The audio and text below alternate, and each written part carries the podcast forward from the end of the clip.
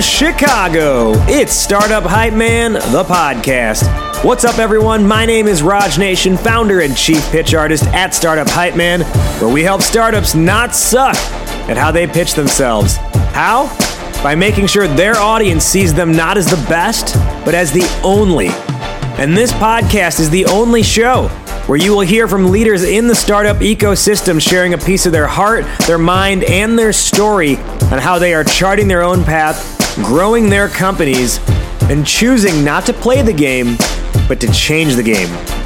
Before we get going, hit the subscribe button on your podcast app so you never miss an episode. Also, head over to startuphypeman.com and subscribe to our point of view letter, where we share original articles, insights, and resources all to help you become the only of your industry. All right, get your popcorn ready and get hyped. It's showtime. Ladies and gentlemen, making her way to the microphone from Baton Rouge, Louisiana, and currently residing in Birmingham, Alabama. She is the general partner at Black Tech Capital. Please welcome Kiana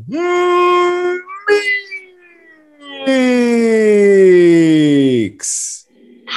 Woo! Go Kiana.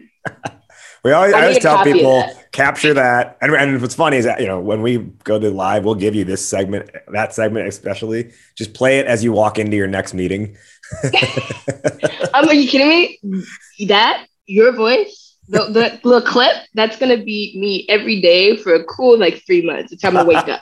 My new alarm tone. Your alarm clock. or maybe I'll make it my new ringtone and then have friends call me at predetermined selected time. Every time the phone, ladies and gentlemen. no, actually, and I'll be like in a super serious meeting, like one million dollars on the table, and then that'll happen and um, it'll be orchestrated. It'll be there. You go. There you go. There you go. All right. So, like I said, she is Kiana Meeks. She is the general partner at Black Tech Capital, a pre-seed fund. She's out of Alabama, but the pre-seed fund is based out of Toronto, and they're investing in Black and other underrepresented entrepreneurs, specifically focused on clean tech and climate tech, leveraging the manager's networks and track record, growing several companies to 9x valuation increases. Now, Kiana is a change maker because she's she's on the younger side, okay? Especially when you think about an investor, right? Only three years out of college, but she's already been a VC and started her own fund now, which is just wild. We got in touch a couple months back. We had a tough time ever even getting a meeting together. Like you, I showed up, you didn't, then you showed up and I didn't. Finally, we got together. We were like, we, we were vibing like crazy. And I was like, we got to do this podcast episode. So, our topic today is something that Kiana is working on right now. It's something she's got a lot of experience with. And that is, as a startup, attracting and retaining young talent. Kiana, once again, welcome. Why is this on your mind? Why is this important to you? Oh, yeah. Well, one, it should be on everybody's mind all the time. Think of nothing else. No, um, it's for a lot of reasons. Um, obviously, attracting talent is important. Like for your startup, that's the only way that you're going to grow uh, until we really nail down the AI thing, we still need human people. Uh, that, that's only going to last so long, though. this advice is probably only going to be relevant for another like 10 years, maybe. Uh, but yeah, no, it's important to me because I see my wonderful, talented, creative, super capable friends um, from you know high school and college and you know the venture for america program in places where they're not necessarily happy um, and where they're not getting paid their worth. And as I like to say in JPow's economy, like that's not, it can't fly, you know? Uh, when butter costs $6 a stick, like we got to figure something out. Um, and I just want to see my friends live bountiful lives. Uh, I definitely don't believe in the struggle narrative that I think we get pitched a lot as Americans, where it's like, oh, if you, you know, 10, 15, 20 years, you grind away in the salt mines, then maybe, just maybe, you'll earn a chance to go outside. Like, I don't believe in that. Um, and very much so pro the life that you want is the life that you can create. Um, and just want to make it more accessible for my super awesome, capable friends to get great, meaningful, fulfilling jobs. but yeah, and then of course on the startup side, like that's your whole business. Without talent, you don't have anything.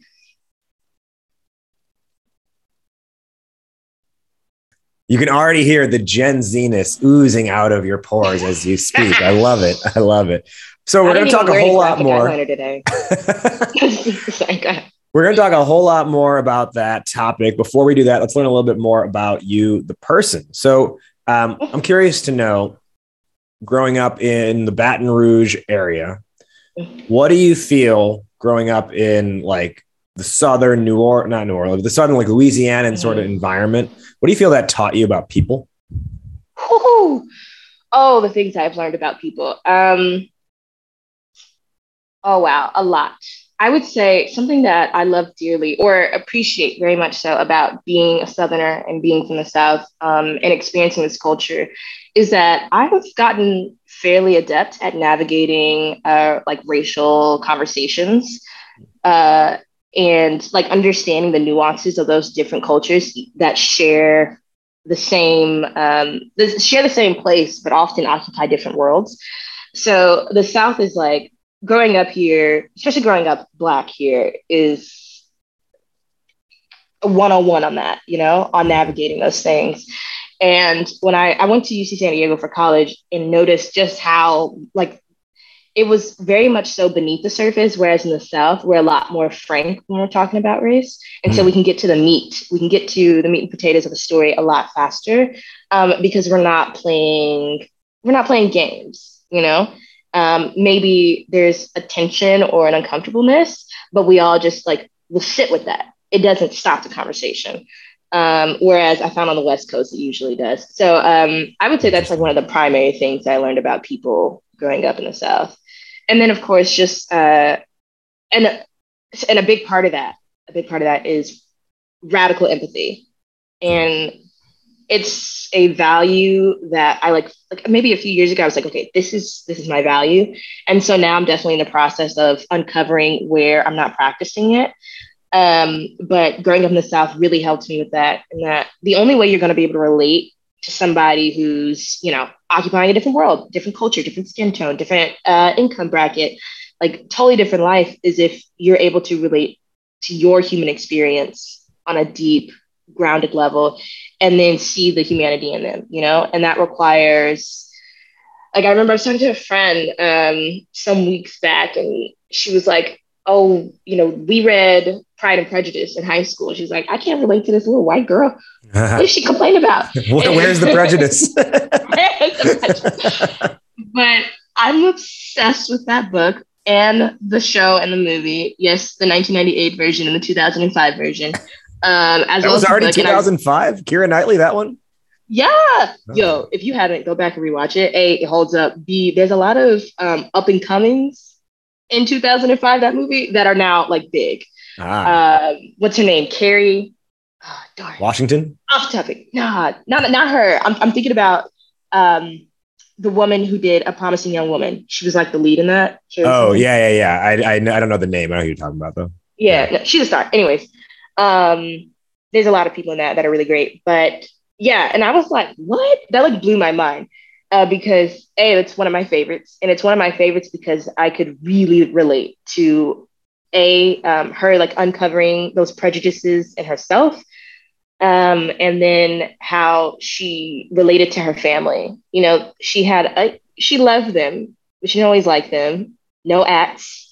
Um, I don't think my family's gonna listen to this, but in case they do, uh, but it's like, but like having a complex, shifting relationship with how close and how included you feel um, in your family, how you relate to your friends, like the whole situation with her and her best friend Charlotte I really felt that, like her friend being like, I had to do what I had to do, and you have to like, you don't get to judge me for that, you know. Um, there's so many different aspects of that that story that's just so fundamentally human, you know. Um, and I think growing up in the South taught me to see those things first. So, uh, like, even when I'm talking like politics to my friends, I'm much more interested on the things that we all agree on, um, the things that are popular, as opposed to like the 80% as opposed to the 20% of things that we're mm. really divided on, you know? Um, so yeah, that's that. I I think back to the original movie because we had to we both read the book but watched it in high school, and I don't remember if mm. it's Mr. Bingley or Mr. Darcy, but like comes over for dinner, and then he's like he's like finishing up dinner. And he goes, "I thought I might read to you all for four or five hours after we're done eating." I'm like, that sounds awful. Because it was, it was terrible. That he held the family hostage, and that was their cousin um, whose name is also escaping me right now. But oh, so it wasn't Bingley or Darcy; it was just someone else. No, it was neither okay. Those are two respectable gentlemen. Okay, uh, that was their cousin who owned the estate. He sucked. All right, so said, I could see in him just like trying really hard and connected on that, you know, because that was me, like especially, oof, especially like middle school, high school, just trying so hard. but not actually connecting. Um, sure. And then when you stop trying so hard, you can you can often connect a lot easier. Anyways, on that note of um, uh, of movies and entertainment and things like that, if you know if there were to be a movie about the life of Kiana Meeks, who's mm-hmm. playing you and why? um, mm, of the talent that is alive and in and working right now, young Kiana, I don't know. Um, that said, I feel like Lupita Nyong'o would play. Would she do a good like middle aged forties Kiana? I think right. she's got the the spunk for it. Okay. Okay. All right. I can get down with that. I can get down with yeah. that. Uh, and by last name alone, you would not choose Meek Mill to have a role in this movie. I would not. Listen to any of his music and I have no opinions of this man. It's just in high school, there's this kid named Trevor Jackson who every time he saw me in the hallway, like, um, even though we never talked, yeah, he would go Meeks, and I would be like, uh. there was always those people I feel like in school who you had zero relationship with, but took it upon themselves to like create a nickname and like that was the extent of the relationship was just saying each other's name in in passing. Literally. Literally. All right, so let's talk about what you're doing now, and that'll be a good segue towards our primary topic. So, Black Tech Capital, it's, it just got off the ground in the last couple months. Talk about um, why you decided to start this and what the whole mission and goal is here. Yeah, so I did start this. Um, I came on um, to the firm, what now, like two months ago? Uh, so I got my start in VC uh, here in Birmingham uh, with Bronze Valley. Bronze Valley is a venture CDFI nonprofit um, that gets money like a nonprofit, but then distributes distributes it like a VC would. Uh, so with them, you know, I was raising grant money, talking to different stakeholders, um, both for money and like strategic partnerships, and then of course all the things that go with deal flow. Um, setting up those systems of deal flow, those pipelines, reviewing all those many, many pitch decks. Uh, but that's the name of the game. many, many pitch decks. Oh, title of my autobiography, many, many pitch decks. Anyways, um, but but yeah, like all, the whole kit and caboodle with that.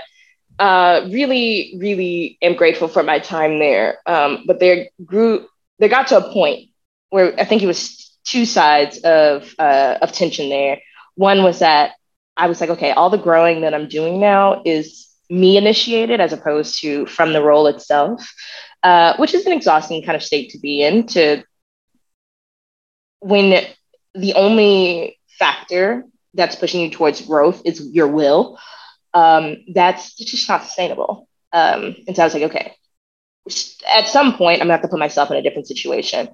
And then the other half of that was just the market um, everything that was going on, you know, obviously the great resignation, uh, the boom of remote work. And I was just like, the future is so optimistic. And I had really great relationships with Generator, shout out Generator, with WeFunder, shout out to them too, um, as well as like several other startup related things. And I was like, okay, like, let me step out on faith here, faith on myself, faith in the outcome that I can leave this role go do something else, grow, um, and learn a lot uh, without like you know my world coming down. Mm-hmm. I think side note that's why a lot of people stay in places that they're not happy. Is the, the fear of the unknown. Um, but then I was just like, okay, wait a second. think about everything you've been through, everything you've accomplished. Um, you've earned the faith that you have in yourself. Step on it, you know? And that, um, and my budget looked me in the face and we were like, oh, things have to change. So I, I left. I left uh, and was just had every intention of like chilling, taking it slow, seeing what was going on. And then literally the two week period after I left were probably some of the most intense days that I ever had in that it was just meeting after meeting after conversation after conversation. And like it was truly overwhelming just how much opportunity there was. And then my lovely friend, um, Forrest um, Richter, Richter, I think that's how you say it, Forrest Richter, uh, who I know through WeFunder uh, he posted, he was like, Yeah, working with this cool guy based off of Ontario. Um, and he's looking for this is not how Forrest talks. no, yeah, Ontario. he's looking for a, a black female GP um, to help him uh, run this black tech capital firm. And I was like, I volunteer. I volunteer, you know. Um, and talked to Brian, Brian Duarte, who's a wonderful, wonderful man. Um, and we just hit it off immediately, uh, both based off of our backgrounds. You know, we come from different places in the diaspora, the Black diaspora, um, but many of our life experiences overlap. Uh, and even though he's like, he's like 50 something and I'm like 23, we still had so much like mutual understanding and like a mutual perspective of the world where it was like, oh, we can build something together, something significant.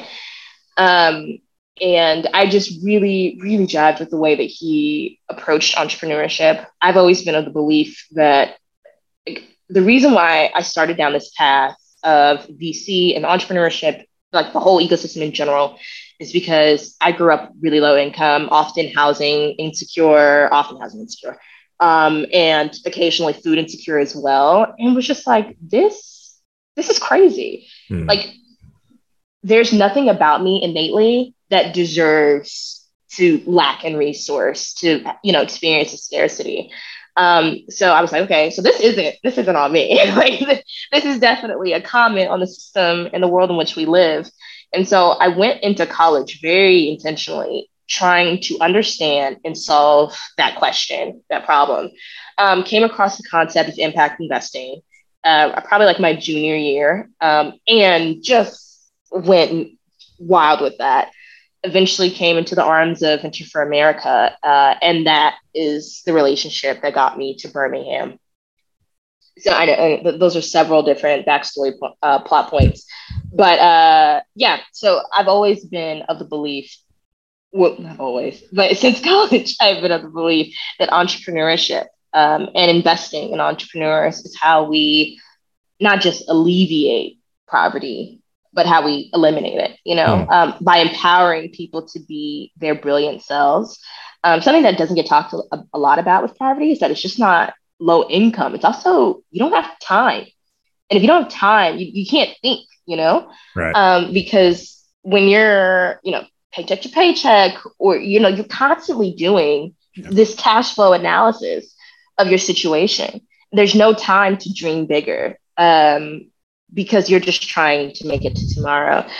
Uh, and so while I'm definitely still like finding my rhythms, and I think it'll take me a cool six months to a year to really get those down, uh, it's very important to me that we approach entrepreneurship as this or take advantage of entrepreneurship as this way to really just create so much wealth for so many people on a relatively short timeline. Like we don't need generations to make this happen. We need 10 years, mm-hmm. you know? Um, and then like just to be a nice cash flowing, profitable business, you really don't even need that. You need yeah. maybe a year, you know?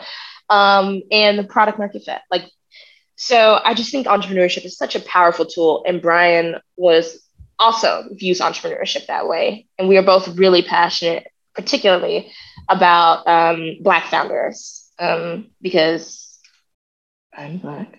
so it's, like, so it's uh, those, of you, those of you listening on audio, which is all of you, she pointed to her hand, indicating her skin color. just, just, so you know, I am a African American woman, um, and so yeah, no, I, I, definitely I want to see all Black people win, um, and I think we do that through entrepreneurship. And Brian agreed. Um, and on top of that, like I'm very pro like fundamentals. Like mm. people ask me about like the market correction that's happening right now. Um, like obviously that can always happen. Like bubbles can be created and sustained and and burst, and that's a whole cycle that can happen. But I think when as an investor and as a founder, you have a focus on the basics of making repeatable, scalable processes, and you don't let other people, other VCs, um, or the new news outlets or whatever overvalue your company, and you're very like you come at things with a bottom up mentality as opposed to like like uh, it was funny. Uh, I was talking to somebody the other day, and they were like, "My TAM is everybody." not a good, not a like, good, not a good lead. not a great lead. It wasn't the best lead I ever heard. Um, so, but like, a, your TAM is not everybody, and when you get realistic, uh, and you're like, okay, these are the associations that cater to my audience I'm confident that we can capture 25% uh, of their audience with this strategic partnership. Uh, and we plan on doing this with these three other organizations over the next two years, w- resulting in, you know, XYZ customers. Like I hear that and I'm like, oh, okay, that's that's a for real plan. Those are real numbers. That's yeah. not 7 billion people and counting, you know? Uh, so I think like if you're, and then like being protective of that, there's so much I've noticed like education that has to happen with founders because overvaluing your company can be the death of your company. Mm. You, you, know, you look up now, you have to lay off 25% of your workforce. Mm-hmm. Um, and so I'm definitely looking forward. There's always a silver lining to things. And I'm looking forward to post this correction that's happening, founders being more educated because they understand the importance of not having that education. Mm. Um, yeah, anyways, Brian and I hit it off. That's how I ended up at Black Tech Capital. well, one of the things you mentioned there was, you know, without or or you know, if you overvalue your company, you might have to lay off, let's say, 25% of your workforce. So let's talk about the workforce, right? You know, as a mm. concept overall, as startups think about hiring, uh, attracting, and then retaining not any talent, but just young, but young talent specifically. Mm-hmm from what you've observed from the companies you've worked with, from your own experiences going through a hiring process in your past, um, what are some of the things or trends you're observing uh, that seem to be common across companies? And are those trends good or bad? Yeah. Well, I would say, especially if you're if you're somebody that wants to work for a startup and you're listening to this or just like period with the job hunting process, it is all about best fit. It is like the, it's not about you, the person, um, and how you know quote unquote worthy you are, how good you are. None of that, like that's not relevant because no one has the metric for that. No one can measure that. Like you're good enough. It's simply, are you a good fit for this role? Um, and right now, there's not a lot of great mechanisms for finding the best fit before you have that initial conversation. Um, and I'm sure we'll, you know, figure out a solution to this long term. But right now, it's just about really having conversations and understanding. I, it's so easy to get really intimidated by this the whole job process because it can be so, you know, not demeaning but discouraging it's mm. like I've talked to 20 companies and uh, know I don't want to work for any of them or none of them wanted me. It's like, great. Like you got 20 no's. Uh, that means you already know where you don't want to be. And that's valuable information. Um, but anyways, when it comes to market trends, I see a huge, like, yeah, no, I see a huge divide between the people, the talented, capable people that want jobs, the talented, capable young people, and the awesome companies that need these jobs uh, that need these jobs filled. And a, I think a big, like I said, a big part of that comes from us just not having the systems in place to be able to really handle that, but efficiently. But B, I think it's also because startups can be in the bad habit of just throwing their job descriptions into the void. The void being LinkedIn or Indeed or whatever, instead of going the community route. So right now I'm in on deck for community builders as a fellow because I genuinely very much so believe that community community building, community management is going to be the future.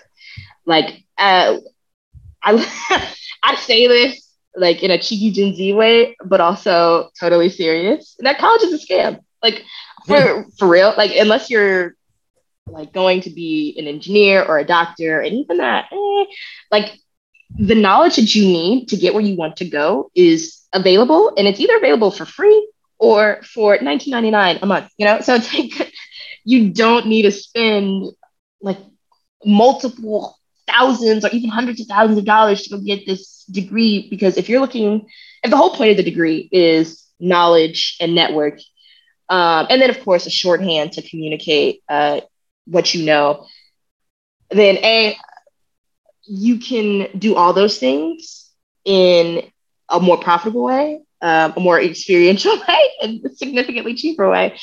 Um, but i forget where i was what was my point with that? Because I was well, like, I think the kind of the origin of this is the gap that exists between the companies that want the roles filled and the people who are working and and and, and going a community route versus like a you know a posting and going into the void route.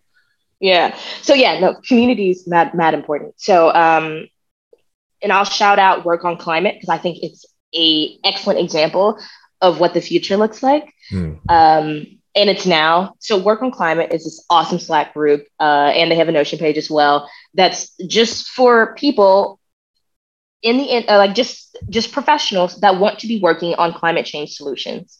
Um, so if you're interested in that all that at all, like get in there. And I think we're gonna we, we are seeing more of these kind of groups, more of these communities that are like, hey, like you want to be a part of this. Um, here's an entire like Slack group of of professionals that are already in the industry that are actively looking for new talent you know um, come in here become a part of the community learn um, make new friends and then also get get you a new job and i found that to be a lot more successful and um, just you know energizing than clicking through posts on linkedin hmm. even when i have a lot of friends that'll come to me um, so within the fellowship, within the Venture for America fellowship, uh, I've kind of gathered a reputation for when people are ready to make a change, they'll end up on my doorstep. And it's like, mm okay, like I'm not happy with my job, um, and I want to start looking. And I do have like a little mini job board. Uh, pro tip: if you find a VC that you really like, um, or like let's say your industry is aerospace, go find an aerospace VC um, and their portfolio companies and their jobs will be listed most likely on that portfolio companies uh, on that venture capital firm's mm. uh, website. And if it's not, just send them an email. Be like, I really want to be in aerospace. This is my background and how I think I can contribute. Do you have any opening? Do you have any open positions? The answer is yes. Yes, they do. So like um, getting creative and taking on the mindset of being proactive. And I, I don't mean proactive as in scrolling through LinkedIn. I mean being proactive about defining what are my values and what's the work environment that I want to be in. Uh, and then just going and finding it because those people are there and they often already have a community. Well, but let's look at the as- other side of that equation then, right? So on the company side, um, from the founder, from the CEO perspective, what can what can the startup be doing to get in front of these kinds of people and make sure that they're able to even like project their values as a company so yeah. that the candidates may know what they would align with well a like and this is so important and I'm, obviously you know this but you have to set your culture from the beginning because there will be a culture um, and it's just a matter of whether you have successfully influenced it to be the one that you want that aligns with your values as a founder and what you, the comp- the values that you want your company to hold or not. So that's from the get go, from the jump. Define what your values are, define your culture, um, and the processes and the different methods of accountability that your pro- that your culture has in place to maintain those values. Um, and once you know who you are, then you can step out and be like, "Come work with us." Mm-hmm. Um, so I, just right off the bat, uh, this this is for real. Like a lot of startups need to get really serious about what their values are, um, because in your branding, in your messaging, um, in your strategic partnerships, in your in major enterprise customers, like all that's going to be super relevant because it'll be great. And, and of course, and when your investors that you choose, all that's going to be super relevant. And you want you, your co-founders, to be all on the same page before you step into that fray. Um, so if you value transparency and you're going to an investor who gives a hoot or a half about whether or not you know uh, your product increases transparency in your customers' lives, you don't need them. They, they don't need to be working with you. Mm-hmm. And there's a lot of money in the market. Um, a lot of states, uh, like literally, like you know, Tennessee, Nebraska, uh, like like states are getting into the venture game as well yeah. as a lot of yeah yeah as like entities. a governmental entity yeah they have like a venture yeah yeah so there's like I feel like there's so and then of course we have entire new markets coming online um or you know really getting popular like India and China so it's there's just so much money out there right now you need to get clear from the jump what the values that you have and who you want to work with um, and that goes both for investors and for your talent. But regarding talent, um, once you know what your values are and you're talking about that, go find the spaces that already exist that share those values. Um, and so you can, of course, go to colleges and set up your booth. Like that works. That works. Um, but I think you can get a way more passionate, um, more value aligned workforce if let's say you go to you're going to a local like crypto group these are all right. people who have a healthy distrust of the monetary system and you're a web3 company it's a match made in heaven yeah there's already know. like a base uh, interest or understanding it, it's kind of like the the equivalent of you know, sometimes people will ask me like, "Oh, how come Startup Hype Man doesn't have a bigger Instagram presence?" Like, we have an Instagram account. Like, we post some stuff yeah. on there. It's kind of just to like post podcast content more than anything else. And I personally just like don't have the wherewithal to like to like keep up with my personal Instagram and the company one as well. yeah. Right. But I've always said, I'm like, you know what? Like, we live on LinkedIn because I know there's a way better shot that the content we create and put on LinkedIn is going to get in front of the right people you know, versus on Instagram, everyone has in, you know, there's there's there's an our, our market is everyone thing, right? everyone is on Instagram. So I don't need, you know, like for example, like like my mom to see startup hype man. Cool, she does, but it like, doesn't really matter right. if she does, right? Uh, whereas on LinkedIn, and if we create the content for that channel, it's it's mm-hmm. the equivalent of like a special interest group out of the gate right? It, yeah. It's knowing that there's a higher likelihood that this content is going to hit with the people who have gathered here versus if I just, you know, went out into like the square and started like shouting, Hey, this is the thing that I'm doing and I'm interested in, and I want you to be interested in it too. The square. I love that. Yeah, no, like, so the, the advice boils down to like, a the people that are proactive the kind of people that you like want to work at your company anyways are probably doing extra things um, so they're probably in some other you know city-based club or school-based club that's around that topic? Or maybe it's just um, if you know they're more value focused than going to a community center and seeing what's there. My point is simply that get really creative and ask yourself where are these people already? Mm. um, and you'll have a lot higher rates of success instead of uh, because yeah it's easy it, I feel like it's relatively easy. You come up with a job description, you post on LinkedIn, you sit back, you chill, you know, get your little margarita. But then you're you cast your net really, really wide, as opposed to going to the, where those communities already exist and speaking on your values and how you want and your vision where you see the company going, allowing people to be inspired by you and to really resonate with your message and then the people that show up at your doorstep are not people that browse your website. These are people that heard your story and want to be a part of it, you yeah. know? So just get creative. I want to share an anecdote on that specific note of like around like job descriptions and, and get your opinion on that as well. Before we go there, you know, this whole conversation is really eh, what it is about is about scaling a company. And another element of scale is your product and your product strategy let's say you're building an app, for example. Let's say you already built it and it's launched. Awesome. Congratulations. It's not the end. It's, it's actually the beginning of your journey of your product, your product scalability, et cetera. And if you're not aware, about four in five apps are being abandoned after a single use why? Well, they're not actually delivering what the users really want. I know if I look at my iPhone right now, there are more than half the apps I downloaded once and then they just they're like sitting up in the cloud and they're not going to be like re-downloaded. So, how do you improve your own app to prevent something like that from happening? Prevent download and delete or download and cloud, right? Well, fear not. You just need an experienced partner that can help you out in this quest. And that's where Miquido comes in. Miquido is the team of design, software development, and product strategy experts that have built over 150 successful products for both startups and enterprises.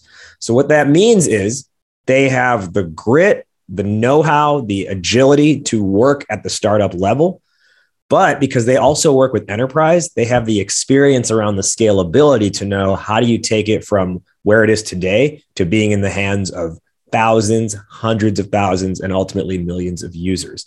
And you could join that group as well of getting your product in the hands of thousands, hundreds of thousands, and millions of users if you join forces with Miquido. To learn more, and see if they could be the right partner for you, just go to miquido.com slash hype man. That's M-I-Q-U-I-D-O dot com slash hype man, miquido.com slash hype man.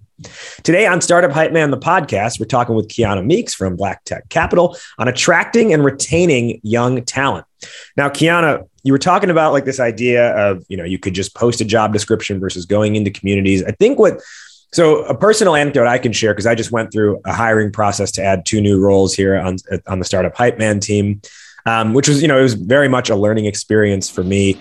Um, and I did go like I, I didn't like create a job posting on LinkedIn. I just like off my personal account. I was like, hey, here's what we're looking for, and then I copied that and pushed it through um, our our email list as well. Um, and you know what? I got like some pretty good candidates out of it, and the people I've hired, I'm very happy with. I think though the the the sentiment is the same in that I didn't have like a, an inactive LinkedIn account, and then I was like, okay, here's my job posting. I had essentially cultivated and curated a community, if you will, because of a big buildup of content around specific interests and topics over many years right? And same thing with the email list. Like people know like people who are reading that are clearly interested in, in the certain type of stuff. Right. but also what i did is i didn't copy paste someone else's job description. I wrote it from scratch. I even created the titles from scratch because you know and this is something that like a friend of mine who's a career coach he was like ah, i don't know if you want to go that route because it's too confusing for people. And i was like well i was like i could be wrong but I want someone who's going to gravitate towards the title of pitch artist. I want someone who's going to naturally gravitate towards the title of content artist. I want someone who sees themselves as an artist in this respect. I'm curious from your perspective as you look at job descriptions uh, and you look at job titles, like, do these things need to be standardized in order to be able to have that like immediate recognition by the market? Um, or is there some room for creativity here? And, and is that the right path to go if we're trying to attract talent? Interesting question. Um, I'm going to say yes and um, yes and no, in that it really depends on you and your company.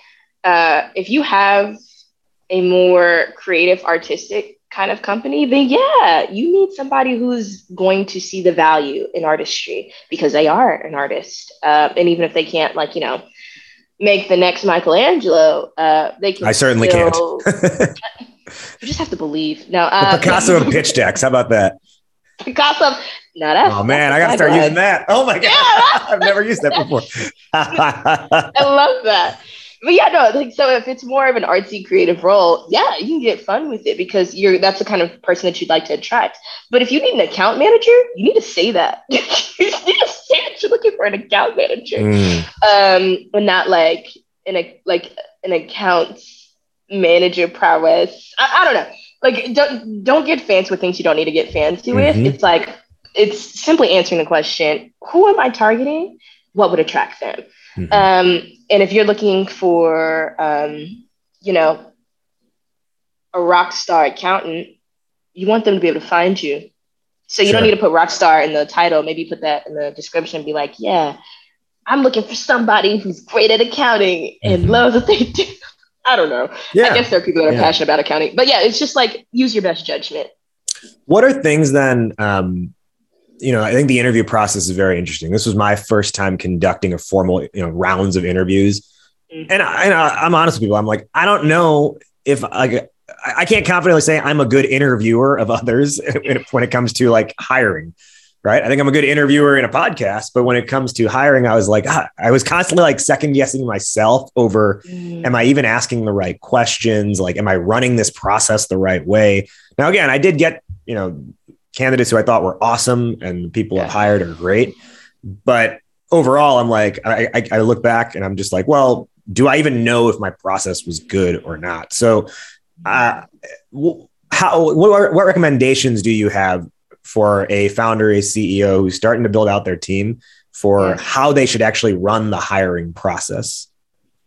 Um, and this won't be a new piece of advice. You know, slow to hire, fast to fire. Like, definitely take your time in that hiring process, uh, and keep in mind this. You you know, you're not God. You don't know if people are good or bad or anything like that. You can only give you know process the information that you get from them. Um, so with that in mind, be on the lookout for best fit. It's like who's who do I want to work with every day? Obviously, like you have to talk to these people, so you need to actually be, you know, friendly, if not friends. Um, and then, because at the end of the day, most things aren't that hard, you know. So if you can, so if you can find somebody who's generally talented, um, is focused, you can carry them um, a lot of the rest of the way it's, and help them refine um, their processes and how they do the job. Uh, so there's, I think in hiring, there should be a lot less emphasis on like the background and the skill of the person, so much as is this person talented? Are they a good culture fit? Um, and when I think good culture fit, I don't mean just like everybody else. Like, are they going to help the team grow? Like, do they have a growth mindset? um, do they stand up for themselves? Do they speak up? Because if they can speak up for themselves during the interviewing process, mm. then I know for sure they can speak up in a meeting. Um, because you, like as a founder, especially, there's so much on your plate. Um, you need people that are going to hold you accountable. Um, and I don't mean like I saw you eating a Twinkie at lunch today, and you said you were trying to lose three pounds. I just want to let you know that that's not okay. Uh, not like anything like that, but like you know, um, you your tone with our client this morning, I think it made them uneasy. And um, let's maybe we should take some time to reflect on how that meeting went a little bit more. Um, you definitely want a team that can speak up. And so, as long as somebody A is creative, B personable, under like has a decent emotional intelligence, you, you as the founder, have um, have it within yourself to be like, okay, now this is how you artfully put together a pitch deck. Mm-hmm. It's something that can be taught, you know, um, just like most things. Everything is learned. Everything can be taught. Um, it's just a matter of when you're a startup. Obviously, you're trying to calculate: Do I have actually have time to teach this person? um, all these things or what information do I need them to know like day one so that they can get started on XYZ day one. So you need to evaluate that from the jump. Like that needs to be one of the first questions you ask yourself. After what is a best fit candidate? What is our culture? And you know, what what kind of person am I looking to to bring in? It also needs to be, do I need them to have this skill set from the jump? Or can I afford uh, like a more three like a three month six month onboarding you know ramp up a knowledge process? Yeah. Um, and it'll be different for every business. You just have to use your best judgment.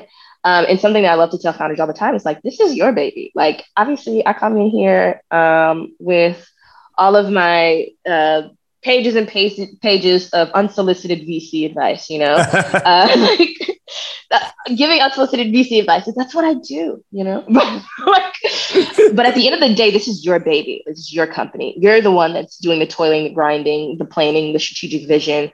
Um, so just really own it. And uh, like, and I know that you were unsure about the process, but a, I'm sure you did great because it's just a matter of finding who's the best fit. You know, um, and I don't mean to say just as if it's uh, such a simple task but that um, it is like one focused thing that you're doing. You know, you're not. It's really not a matrix of different things. It's let me find the best fit to meet my needs right now, both my needs um, from a value perspective and from like the actual work perspective. Yeah. Uh, and then, you know, like I said, finding those people by going where they already are is how you do that a lot faster. I think. But then, yeah. Well, I think that the you know I want to make this point, and then I want to uh, ask a different question. But yeah, yeah. you've mentioned it a few times, and I think it's so important for everyone to understand that the values piece is so critical. You know, six months before I knew I was going to be ready to start hiring, I worked with an outside consultant to develop company core values, and I can't tell you how helpful it was in the hiring process. Like one of the rounds of the interviews was, "Here are our core values. Pick one of these. Here's one. Like you have six pick one, send a video back telling me a story of how of a personal value that you have that relates to one of these and a, like a story around like how that was tested and how that value was shaped and that was really valuable to me and our company to see how do people think through these which values did they align with is there a clash et cetera right and and even if you don't do it as direct as that even just knowing in the back of your head like this is what our company is anchored on is so so helpful as you start to figure out who's who are the right people for your team. Now that said, yeah. what's that? Yeah, it's a map. It's a map. Exactly. Yeah. Instead of just like Lewis and Clark starting from scratch, you know, like you're like, oh, literally wait, writing the map as they're going. yeah, no, like, like, literally, you don't need to do that. like, you, you, can just be like, oh, wait, I value um, honesty, courage, transparency. Yeah. Uh, and then and then go find that. I always wonder. Just, I always wonder how, without an overhead view from space, how did anyone ever like draw like dividing lines Ooh. between states or, or, regions or anything, and know. like basically get it right too? I know photographers That's the day. Oh, they really knew what they were doing. All right, so I want to spend a couple minutes before we close out here talking about the other side of this equation, which is retaining. Right, talk about attracting. Yeah. What does it take? You get the right people. What does it take to ensure, especially amidst the great resignation? um, yeah. which is starting to shift now because of the because of the market's turning over. But um, what does it take to keep people on your team, especially if they're good people that, yeah. that you found? Growth, growth, growth, growth, growth, growth. Um, I can't say that enough. People, especially talented people, they want to constantly be upping their game. Like uh, I have a friend who reached out to me this weekend talking about I'm ready. I'm ready to go tell me how do I start? Where do uh, what do I do? And that's because they were not feeding um, they were they were not feeding her growth. And I see that happen. I've seen it happen dozens and dozens of times. It's if you do not provide an internal culture, an environment that gives people more responsibility, that trains them on new skills, and um, allows them autonomy, you're going to lose your people. If mm. you're a micromanager, listen to me right now. You got to stop that. You gotta stop that because people will leave. Nobody likes that. Nobody likes that. Um, and so it's funny, you know, I think it's very, it's a very American thing to be like, oh, if you don't like it, just leave. They will. It's a great resignation. Everybody is leaving. Okay. So, so you don't figure it out quick.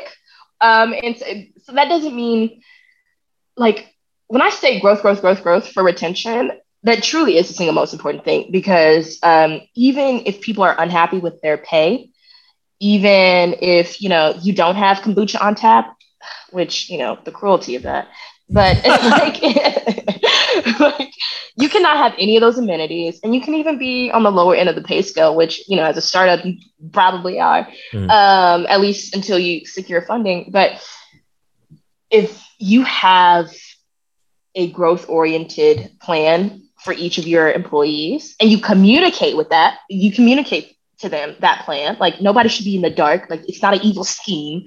Um, it's their growth plan. So like from day one being like okay we're going to get you onboarded over these next three months. You're going to learn every part of the company. So you understand how your work fits into everybody else's work. You know you'll get the rhythms for communication down. Um, but in you know six to nine months we'd like to see you doing this responsibility and hopefully you know one one and a half two years down the line we'd like you to be um, an account manager for this region or something like that if people know that they key thing, no. Like you have to communicate uh, this to them. Obviously, I'm a big fan of transparency. Yeah. Uh, but from the get go, it's like, this is the plan that I have for you. Um, this is your professional development budget. Here's what we recommend you spend it on. Like, just have a growth oriented uh, culture because, A, that will, that's just going to be good for your business, period. Um, because then you're having people with the industry knowledge and with the intimate knowledge of your company staying with you for the long haul they're going to be able to take your company to the next level compared to uh, a, a, lot better a lot more efficiently than some newcomer can a hmm. newcomer that has to learn um, all the things both about your company and the industry before they can really make some effective change like so if you are a growth oriented company both externally for your customers and internally with your workforce from the jump like success is inevitable you know uh, because you'll be able to retain talent.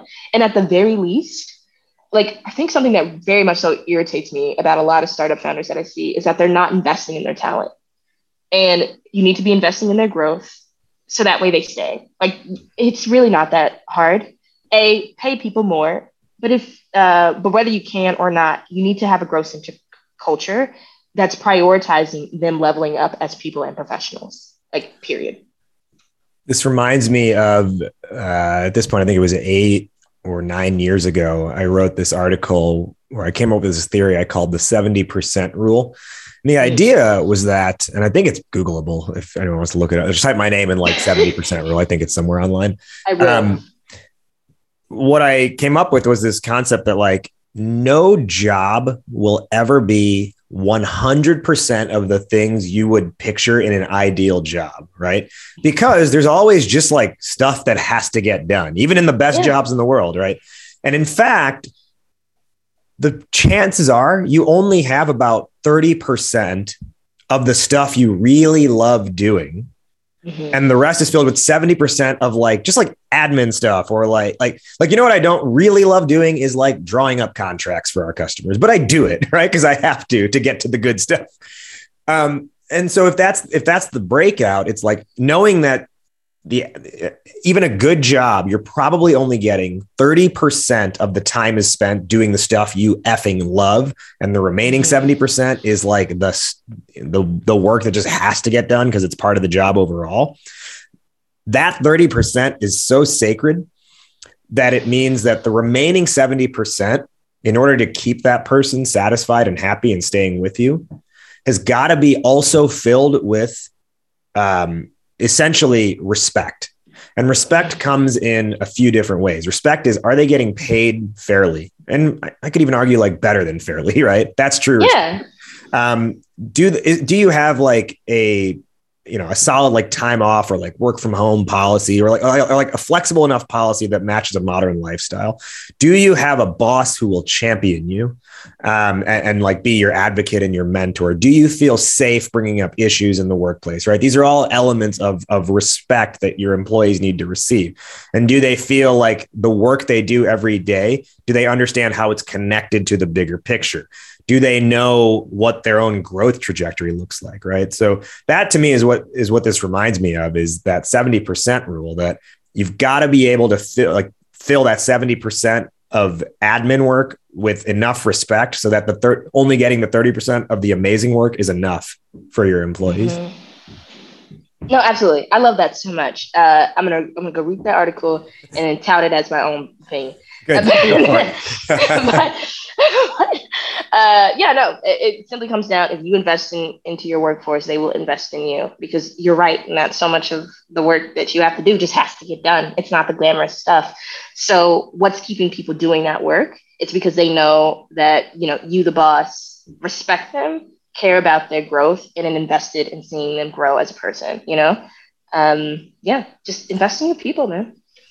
We're almost out of time here, so let's begin our wrap up. First off, Kiana, where can our listeners find you and where can they learn more about Black Tech Capital? Yeah, so the Black Tech Capital website is not live yet. Um, so sit on your hands for that. We have a what will page. the URL be if someone listens to this six months from now?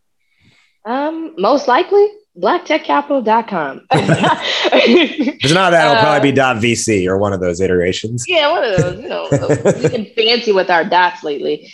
Um, but you can definitely follow me, uh, Kiana Meeks on LinkedIn. Uh, I post infrequently, but but I'm getting better. Okay, I'm getting better. Uh, I, so LinkedIn is my number one for sure. Um, I'm also on Twitter at Kiana underscore Meeks. Um, and you could follow me on Instagram, but things get real, real there. So I would, I would proceed with caution. Uh, but LinkedIn and Twitter for sure. Uh, Kiana, who is one person who you want to shout out who has been helpful to you on your journey? Yeah. Oh, so many excellent, excellent people. Um, ah, okay. Well, first of all, I can't just be like one person. I just can't do it. I'm sorry. Oh, you're not. So you gotta, say, give me one. Give me one. Don't say team. Don't say group. Just, don't worry. It's not the only person you'll ever shout out in your life. Just, just, just a person who is Fine. who's been helpful to you.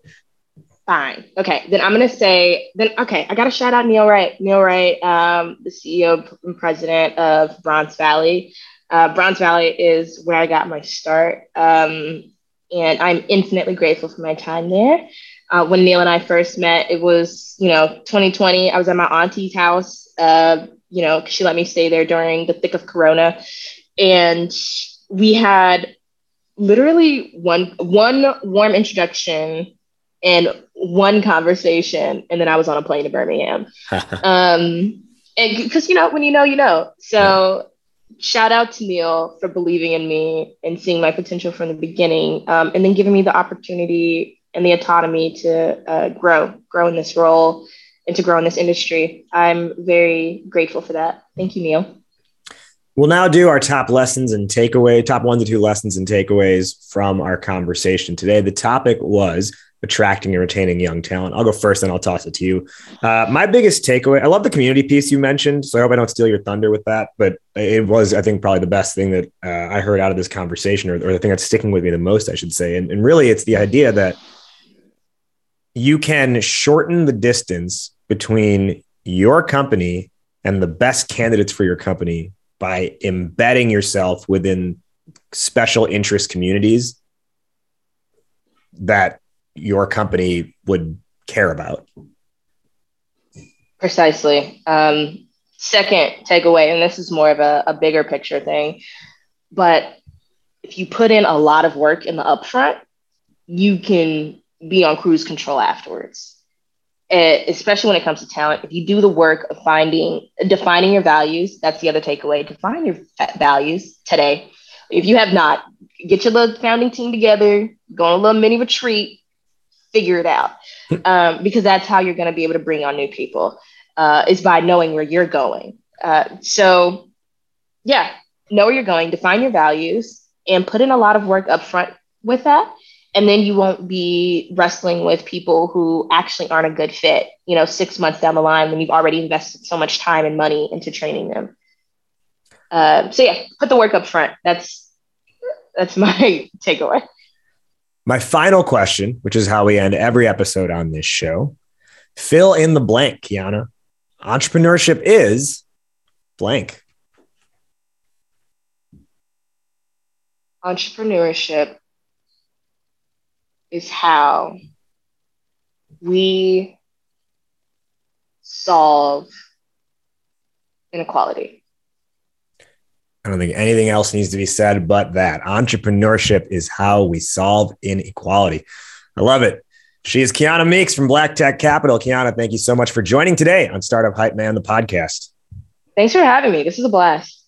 And for all you listening out there, stay tuned and stay in touch by subscribing to our point of view letter because coming soon is the official Startup Hype Man mixtape, a hip hop album dedicated to the founder journey.